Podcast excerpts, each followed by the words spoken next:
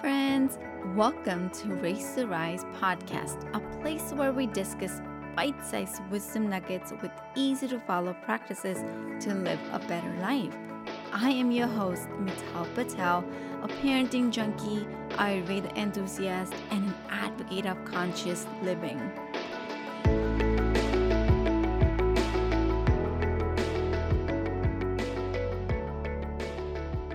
Finding calm in the chaos, right? Finding calm when things are at their most stressful is one of the biggest challenges in parenting. Do you agree? I 100% agree. 200%, in fact, I agree. Because when our emotions take over, we lose self control. And that's normal. We actually stop thinking rationally and we're not present anymore mm. when it's the heat of the moment, right? During the conflicts. We forget how much we love our children and how vulnerable they are and how, you know, it's our job to make our kids feel safe and protected in this world. All these things don't matter in that moment because there's so much going on internally for us and so instead of going into the state of mindfulness, we just go into the state of losing our control, right? We lose our self control and we lose our ability to self regulate. And this can actually take hours or sometimes days for us to get back into the present moment or into that uh, mindful moment. But guess what? We don't have to do that ever again because today we're going to learn how to find calm when our emotions are spiraling out of the control by learning how can we catch these triggers and what to look for before they even erupt right? Before the volcano even just go haywire. How can we catch these things and how can we look for the signals in the moment so the main reason we end up reacting during these um, chaotic situation is our emotions. Trust me, every parent breaks the promise to not yell at their child, and that's because the stress hormones literally literally takes our ability to think clearly and to connect with other people even if it's with our children. It just makes it so difficult to regulate intense emotions when we feel triggered. So, you might be you might get this where we're going. So today we want to look at some reflection questions to find out where the root cause is because we always go to the root cause. Conscious parenting is always about finding the root cause and what am I going to do next about it because it's all about asking the questions. It's all about self care because conscious parenting is really not a magic pill or it just doesn't happen overnight. It's about the commitment to bringing our self awareness to the childhood hurts in order to integrate them through love and acceptance of the self. It's all about how aware are we about our triggers and what are we doing about those triggers. So when we feel triggered and tempted to blame, we need to get back and do the self checking and ask, reflect upon these triggers and identify these. So let's look at some of the, in today's episode, we're to discuss five reflective questions that you can journal about and dig deep to understand how can we find the calm next time when the chaotic situation happens. So how can I go into the mindfulness state instead of mindlessness state during the conflicts with my child? So the question number one is, what are my triggers? Yes, what are my triggers? It's so important for us to identify our biggest triggers during these moments. And triggers are actually, they are nothing but auto responses to sudden changes that result in an uncontrolled emotional state. So when something triggers us, or you know, when something triggers you, you might just say something like, oh, he pushed my buttons, or I I just can't stand it when that happens, or I totally lost my cool when blah blah blah happened, or when you did this, or I acted like a crazy person even though I knew better. So these are some of the things that these are these are the um this is like a side effect of the triggers. This is what we this is how we express them. And most of us have experienced being triggered one point or the other. Um, actually, more frequently on a daily basis, probably few times a day.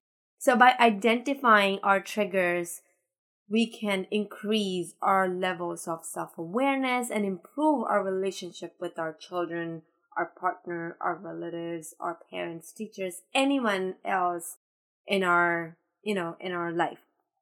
So, it is so important to identify. So now just journal it out. What are your biggest triggers? Second question is when am I most prone to being triggered? Yes, it's so important for us to also understand when when are we most prone to being triggered. So like for example, is it when my child cries or you know, is it is it the instinct to nurture and soothe or or that crying is just nothing but a trigger and which could be coming up as various thoughts in your mind. So, like, for example, I am failing as a parent, I can't help my child, or I just don't know how to help my child. It could be that you're thinking like what's all this fuss about nothing nothing has happened or is it even deep rooted that in my family crying was just sign of a weakness right? Things like this, or crying is for babies, or boys don't cry, he'll grow up weak, he has to become a real man. Things like that. These are some of the thoughts that, like, literally thoughts just are crossing your mind. So, is this a reason that it's triggering? Is this triggering you? The crying is triggering you because there is some mindset or there's some fear that you are failing as a parent. So there could be so many reasons. So this is one of the things that you can reflect on. Question number three is What are my recurring thoughts, memories, or feelings that surface when I feel triggered? So it could be similar, like to what we uh, we said earlier. Is this taking you in your childhood? So like, okay, in my family, crying was a sign of weakness. When you cried as a child, were you shushed down? Were you looked at as hey, you're being weak. This is not a sign of a strong girl or a strong boy. You know, the boys don't cry, things like that. Is this coming from the childhood pattern? What is this about? So, journal it about, reflect on that. Question number four is Do I take care of myself in a committed way? This is a very big question.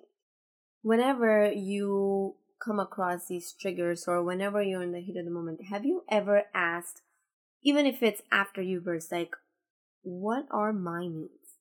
Like, we don't, we parents just don't end up asking ourselves, like, what are my needs? What are my desires? What do I want? We get so busy in our, mm, busy with our complex lives. Like, we're just so much into maintaining our complex lives that we forget to take care of ourselves but it's so important to take good care of ourselves. It's as important, I would say, it's just as important to take good care of your child. It's vital that you practice that same level of care with yourself, right? It, it just helps us, it helps our mind and heart stay tuned to our needs and our kids' needs and this will eventually lead to less reactivity on your part. So we it's so important for us to take care. So ask yourselves like am i taking care of myself? And question number five is do i have any rituals that fill me with love and connection? Rituals are actually big part of my lifestyle. They're so important in in ayurveda. We love how our lifestyle is based on rituals that you practice. Rituals are nothing but but the small practices that you are you are practicing on a daily basis to take care of yourself, to nourish your mind, body, and soul.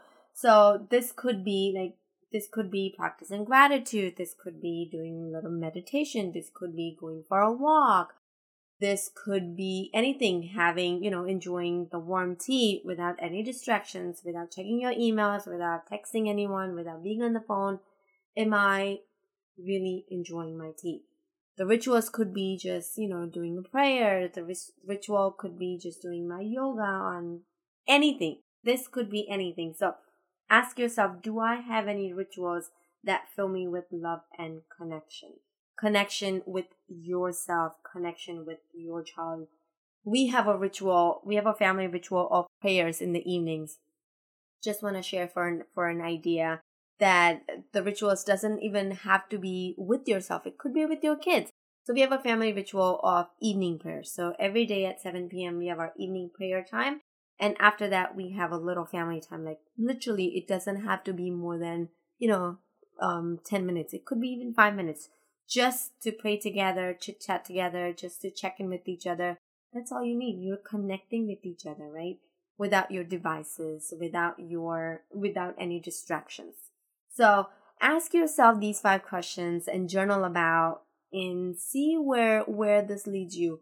See if these questions help you um help you with the with your triggers and help you find that calm before you erupt the next time. So again, let's recap the five reflection questions that we talked in today's episode about finding the calm in the chaotic situation. Number one, what are my biggest triggers? Number two, when am I most prone to being triggered? Number three, what are the recurring recurring thoughts, memories, or feelings that surface when I feel triggered? Number four, do I take care of myself in a committed way? And number five, do I have any rituals that fill me with love and connection?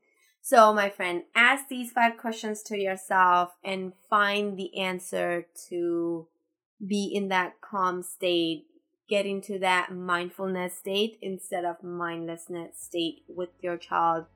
And this is how we practice and this is how we stay committed to the conscious parenting path. That's it for this week's episode of Raise to Rise. Be sure to sign up to our email list at risewithmital.com and join us again next time for more wisdom about life, kids, and everything in between. I am Mital Patel, wishing you happy raising and rising.